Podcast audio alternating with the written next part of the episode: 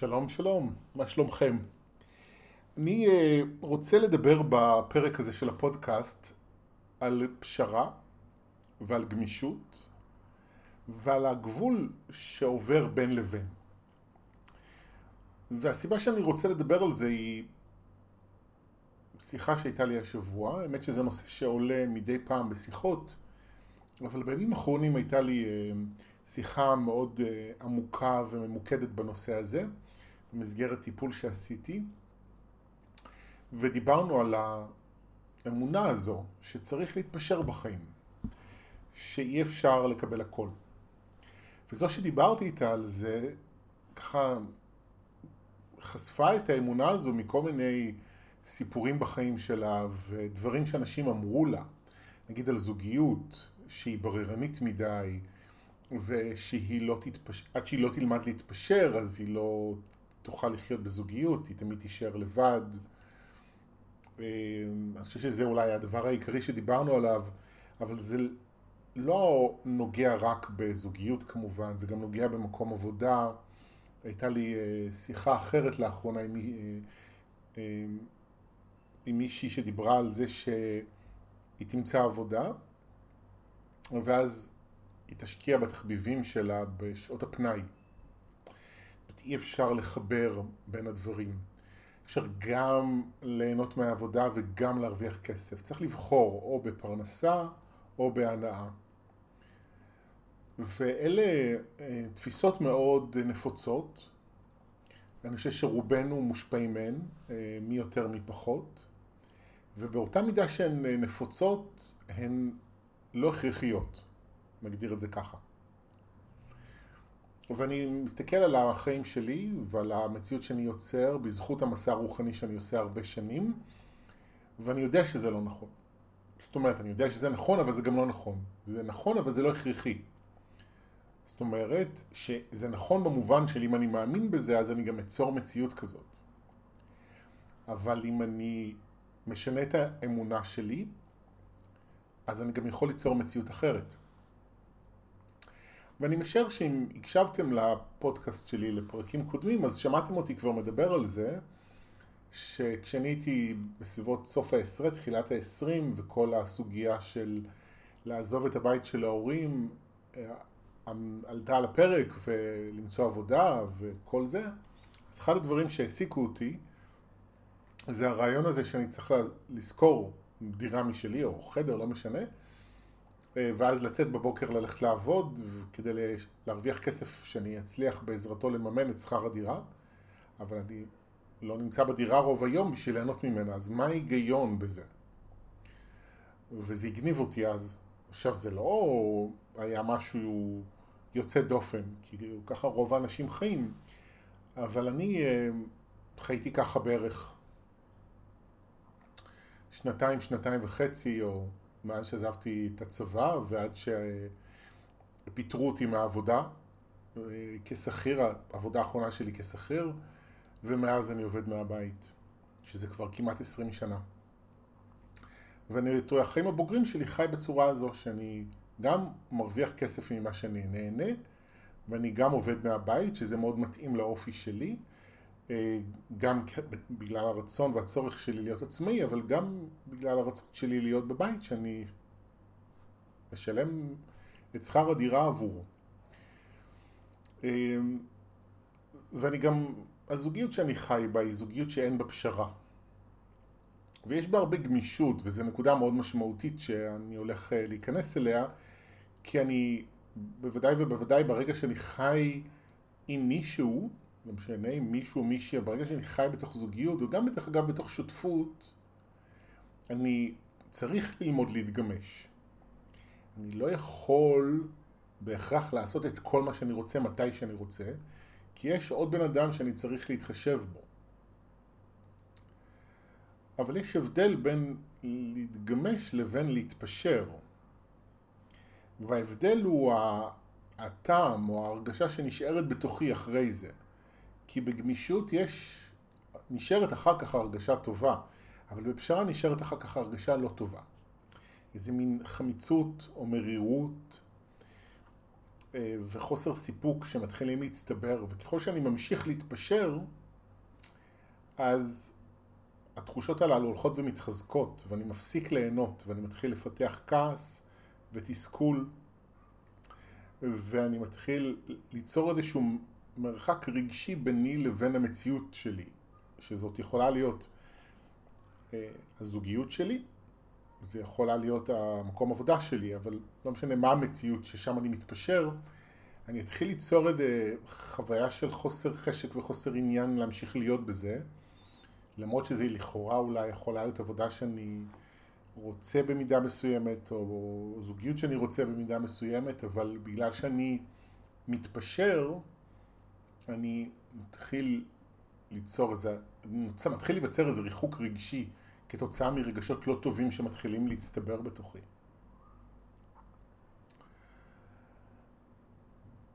עכשיו, כמו שאמרתי מקודם, אני לא יכול לבוא ולהגיד שזה לא נכון. ואני חושב שזה מאוד רלוונטי מה שאני אומר כרגע לאנשים שהם כמוני. שאני משער שחלק גדול ממי שמקשיב לפודקאסט שלי זה אנשים שדומים לי בנקודה שעכשיו אני הולך לתאר, וזה שאנחנו שונים מהסביבה שבה גדלנו.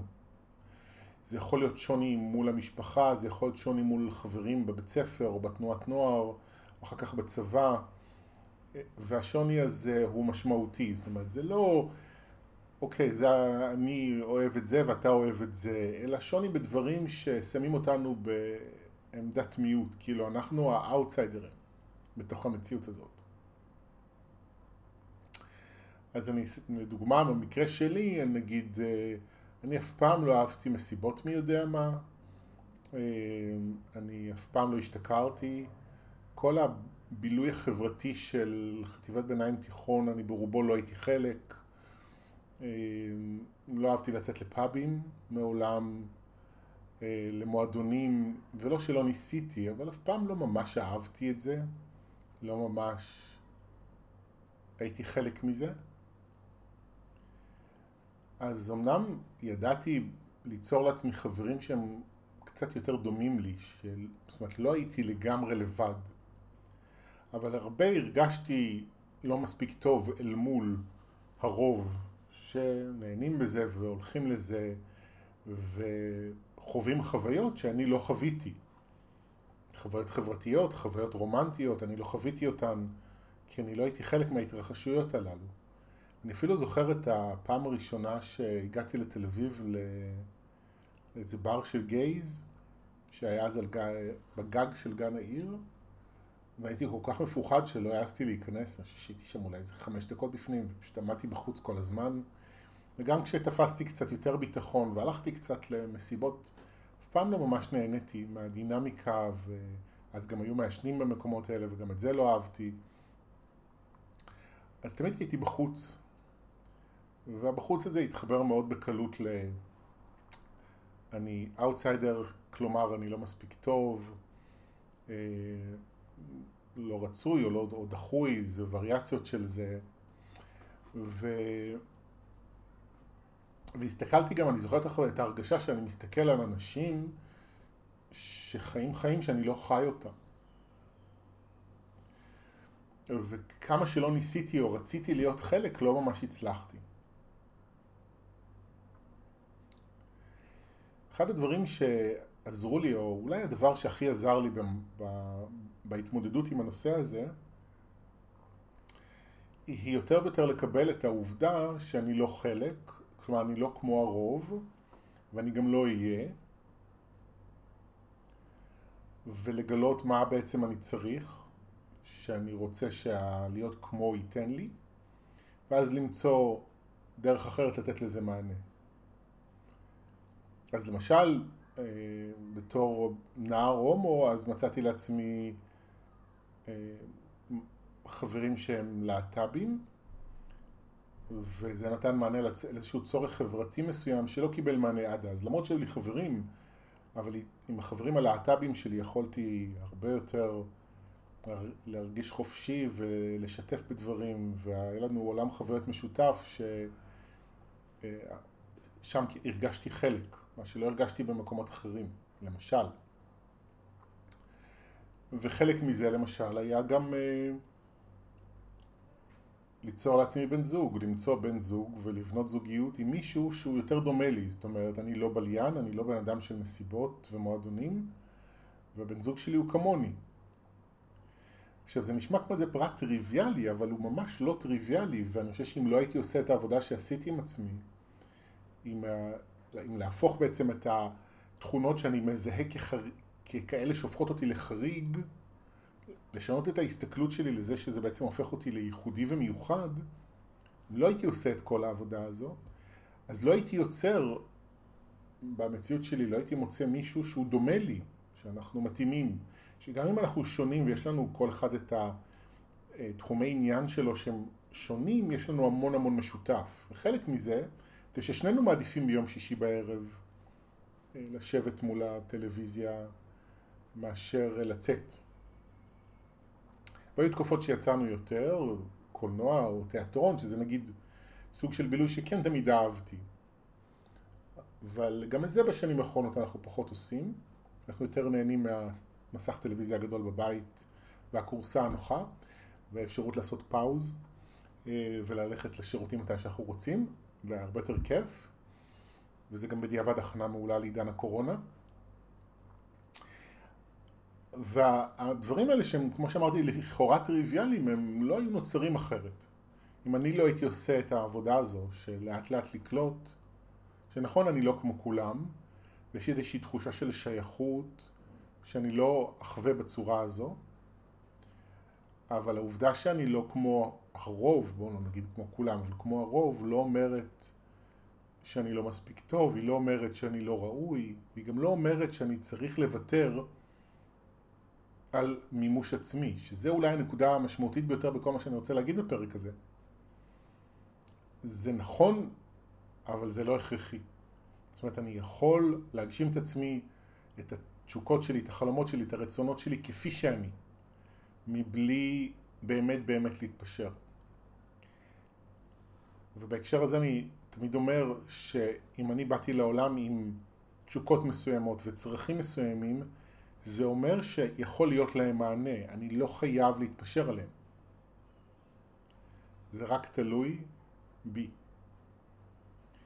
ב... במציאות שאני מייצר. עכשיו, יש כל מיני סיבות ללמה אני לא מייצר מענה במציאות שלי למה שאני אוהב, צריך ורוצה. אני לא מתיימר להגיד כאן שמה שאני אומר כאן זאת הסיבה הנכונה לכל המקרים ולכל האנשים, בהחלט לא.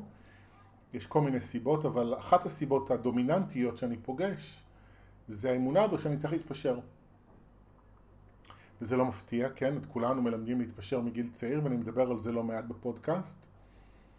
אה, להתפשר, לוותר על דברים שאני אוהב, למען ילדים אחרים, למען האחים הקטנים, זה חלק מאוד מובנה באופן שבו מגדלים אותנו. אז אנחנו חושבים שככה צריך להיות. ואם אנחנו אה, נולדנו להורים שלא היו פנויים אלינו במאה אחוז ולא נתנו לנו מאה אחוז ממה שאנחנו היינו צריכים כתינוקות וילדים, אז גם זה לימד אותנו שאנחנו לא יכולים לקבל הכל בחיים. וזה לא משנה אם הם לא יכלו לתת לנו מאה אחוז כי הם לא רצו, או כי הם היו חולים, או כי חס וחלילה מישהו מההורים הלך לעולמו כשאנחנו היינו מאוד צעירים. כל הדברים האלה לימדו אותנו בחוויה שזה שאני רוצה או צריך משהו זה לא בהכרח אומר שאני אקבל את זה. ואני צריך ללמוד uh, שבחיים אי אפשר לקבל הכל. שאני חייב להסתדר עם מה שיש. ואז אנחנו גדלים ולהסתדר עם מה שיש מגיע כבר לתחומים מאוד קרדינליים. לעבודה, לזוגיות, למקום מגורים. זה גם מגיע למה אני לובש ו- ולמה אני אוכל באחד הטיפולים שעשיתי לאחרונה, אז uh, מישהי סיפרה לי שהיא אוכלת את מה שיש, היא לא רגילה לאכול מה שטעים לה. זה משהו שהיא לומדת. שזה נשמע לי, לי אישית נורא מוזר, אף פעם לא חשבתי על זה שאני אוכל משהו שהוא לא טעים. ו... ואחר כך התחלתי לשמוע את זה מעוד אנשים, את התפיסה הזו. וזה גם סוג של פשרה שאנחנו לומדים בחיים, שצריך לאכול את מה שיש. עכשיו, העניין הוא שאנחנו אה, חיים בתקופה, ואני רגע שם את הקורונה בצד, אנחנו חיים בתקופה שהיא מאוד אה, אה, טובה מהבחינה הזו שהיא מאתגרת את התפיסה הבסיסית הזאת, כי היום יש לנו שפע של אפשרויות שלא היו בעבר, ואני אומר עבר, אני מדבר אפילו על הילדות שלי. אפשרויות של מה לאכול ומה לקנות, ואיפה לגור, ולאן לנסוע, ואיזה סוג של מערכת יחסים אני רוצה לחיות, זאת אומרת זה לא חייב להיות מונוגמי, זה יכול להיות פוליאמורי, יכול להיות יחסים פתוחים, זה יכול להיות רווקות, אפשר להביא ילדים כהורה חד-הורי, אפשר לא להביא ילדים, גם זוגות חד-מיניים בתנאים אומנם מאוד קשים, אבל, אבל אפשר גם להביא ילדים, אמ, אפשר כן לעשות ברית מילה, אפשר תודה לאל, לא לעשות ברית מילה ולגאול את התינוקות מהסבל שכרוך בזה. זאת אומרת, אפשר באמת לבחור לחיות כמו שאנחנו רוצים, כי באמת יש פה היום הכל מהכל.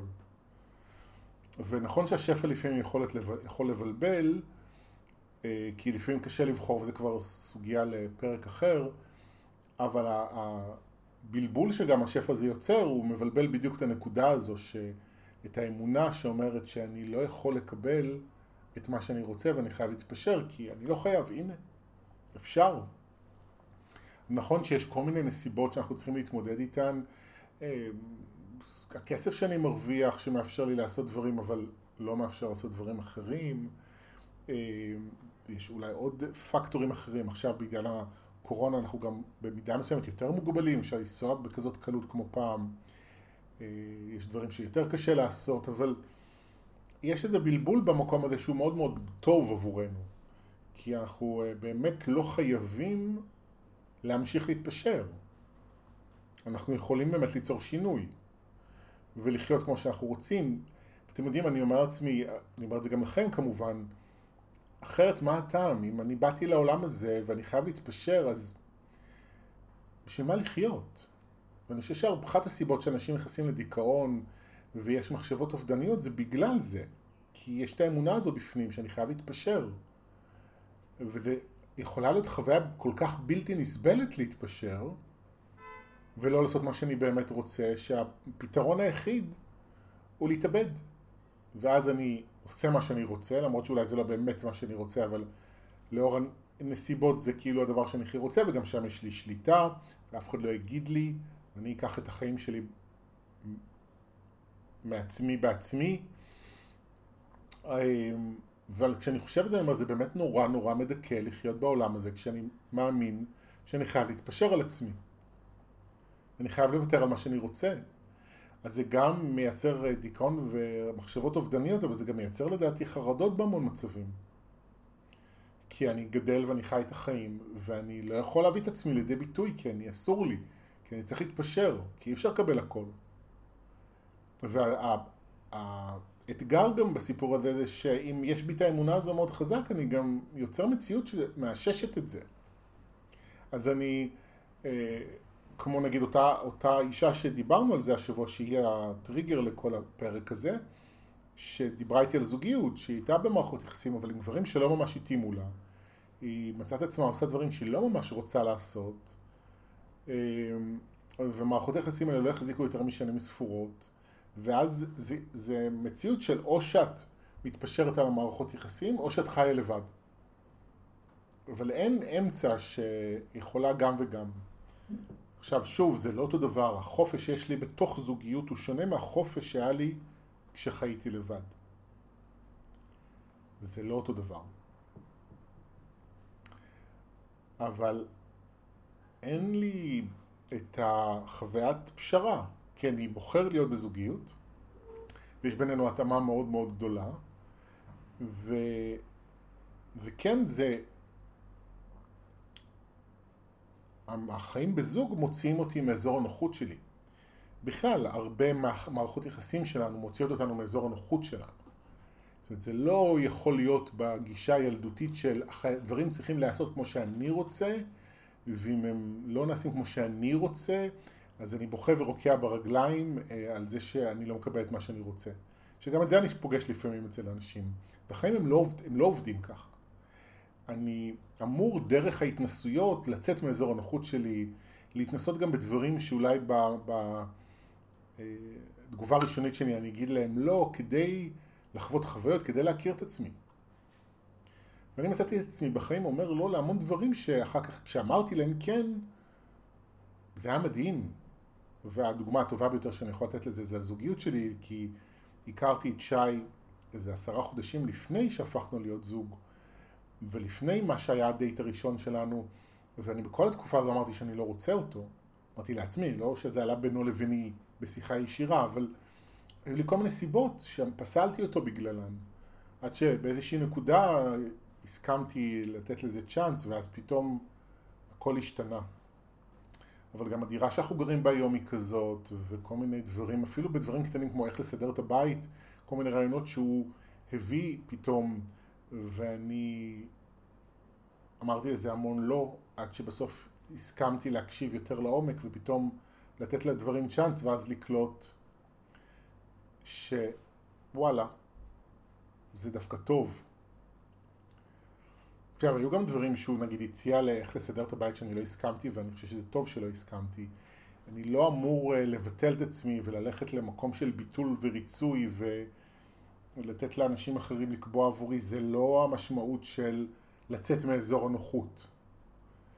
לפעמים אצל אנשים מסוימים, דווקא לתת למישהו אחר להחליט עבורי, זה אזור הנוחות. ולצאת מאזור הנוחות זה להחליט בעצמם. אבל זה, זה מין ריקוד כזה שמצד אחד הרצון שלי צריך להיות, וזה מה שאני מלמד את עצמי, מה שאני רוצה הוא הבסיס, ואחרי זה אני הולך, ואת זה אני מגשים, ולזה אני נותן מענה, מה שאני רוצה, מה שאני צריך, מה שאני משתוקק לו, אבל אני גם פתוח ללמוד. למשל, אני יכול ב-12 בלילה לרצות לאכול עוגה. זה לא בהכרח אומר שכדאי לי ב-12 בלילה לאכול עוגה. לא כל רצון אני אמור להגשים אותו בהכרח. מצד שני, אני לא... בכל פעם שבא לי עוגה אני אפסול את זה כי אני אמור לשמור על דיאטה. גם יש מצבים שבסדר גמור לאכול עוגה. זאת אומרת שזה מין ריקוד כזה של בין הקשבה לעצמי לפתיחות לחוויות והיכרות עם דברים שאני רגיל לפסול, שדרכם אני יכול לגלות מי אני. אז אם יש לי את הבסיס הזה של הקשבה ונאמנות לעצמי, ומתוך זה גם הקשבה החוצה וגמישות, אז יכולה להיות כל הזמן התפתחות, וכל הזמן גדילה וגילוי והנאה. וגם לא בהכרח שכל דבר שאני מנסה בא לי, לא כל אוכל שאני מנסה הוא טעים לי, לא כל חוויה שאני חווה בא לי לחוות אותה פעם נוספת, אבל זה בסדר, בשביל זה אנחנו פה בכדור הארץ ובגוף, כדי לחוות וליהנות.